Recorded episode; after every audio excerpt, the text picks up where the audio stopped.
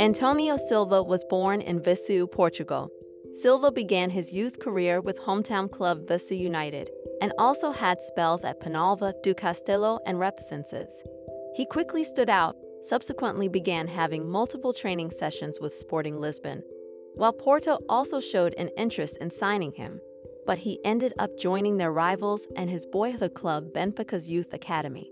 Struggling with homesickness, Silva returned to his hometown to spend time with his family, but with the help of the club's psychologist, he managed to overcome his mental health problems and went back to Benfica a year later, after adjusting to life in Lisbon.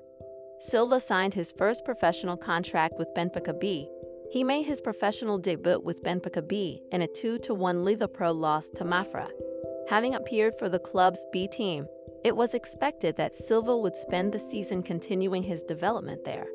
But he began training with the first team, after impressing newly arrived coach Roger Schmidt, which led him to progress in the team's centre-backs ranks, ahead of Toms Araudo and Jan Bertangen, who was away on international duty for Belgium.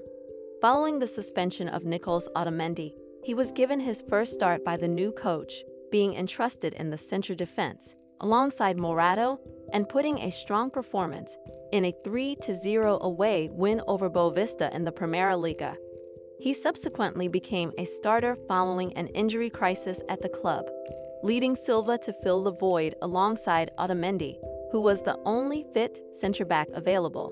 He agreed to a contract extension to 2027, increasing his buyout clause to €100 million. The following day, Silva made his Champions League debut, partnering with Nichols Otamendi in the centre of defence, keeping a clean sheet in a 2-0 home win over Maccabi Haifa. Silva was named the league's Defender of the Month, after helping Benfica maintaining their unbeaten run, which included 3 clean sheets. Silva scored his first goal for the club, opening Benfica's 4-3 home victory over Juventus in a Champions League group stage match. His form throughout the club's Champions League group stage campaign saw him help his side qualify to the round of 16 as group winners, following a 6-1 away win over Maccabi Haifa. 4 days later, Silva scored his first league goals, netting a brace in a 5-1 victory against Estoril. Over the course of the domestic campaign, Silva started and completed almost every minute for Benfica, playing a major part in their campaign, sealing Benfica's first title in 4 years on the final day of the league campaign, following a 3-0 win over Santa Clara. Silva represented Portugal at under-16, under-17, under-18, and under-19 for a total of 18 caps, serving as captain for the latter. Silva made his under-21 debut, replacing André Amaro in a 4-1 friendly defeat of Georgia. He was named in Portugal's preliminary 55-man squad for the World Cup in Qatar, being included in the final 26-man squad for the tournament. He made his senior international debut in a friendly against Nigeria, starting in Portugal's 4-0 win. With Portugal having secured qualification from their group, he started in the last fixture, featuring in the 2-1 loss to South Korea and Al Rayyan. In doing so, he became the youngest player ever to represent Portugal at the World Cup at 19 years, 1 month, and 3 days old. Silva is a hard-tackling and versatile defender. Silva is a physically strong, right-footed centre-back, who usually features on the right-hand side of central defence. But he is able to play on both sides due to being comfortable at passing the ball with both feet.